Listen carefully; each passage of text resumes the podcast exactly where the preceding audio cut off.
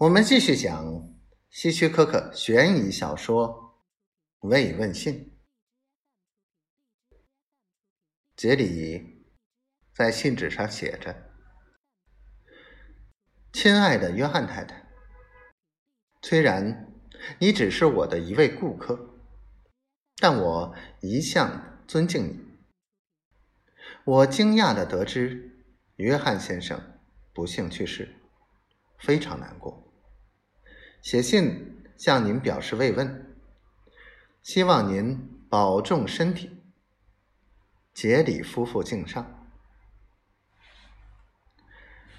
他读读自己写的慰问慰问信，心中并不觉得舒畅，反而更加沮丧。假如这封信能真的寄出的话，该有多好啊！不过。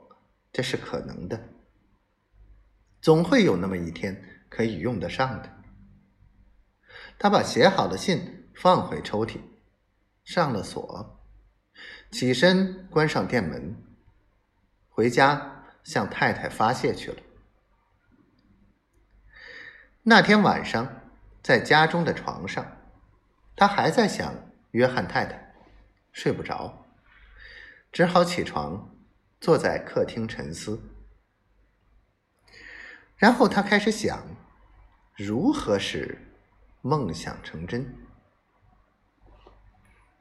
第二天在店里，他阴沉沉的，一言不发。路易斯不停的说：“你怎么了？一句话也不说，也不骂我了，到底是怎么回事？”他没有回答。你在想什么心事？这跟你有什么关系，路易斯？我想知道是怎么回事。他说：“回去做通心粉沙拉吧。”回到家，匆匆吃过晚饭，他起身说：“今晚我要到店里做账。”啊，去吧。还有，你不要打电话给我，我要工作，不想在电话里聊天，懂吗？啊，真搞不懂你。当他驾车离开家时，想起与约翰太太最后一次见面时，他看他的神情，他觉得约翰太太眼中蕴藏着脉脉深情。他对此深信不疑。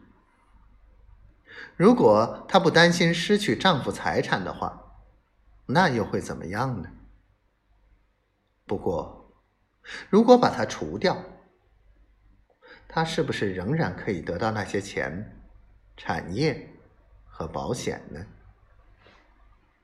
对，那么一来，她就可以和杰里自由来往了，这是一定的。有那么一个良好的开端，他们很可能可以长久厮守。他可以与路易斯离婚，再与约翰太太结婚。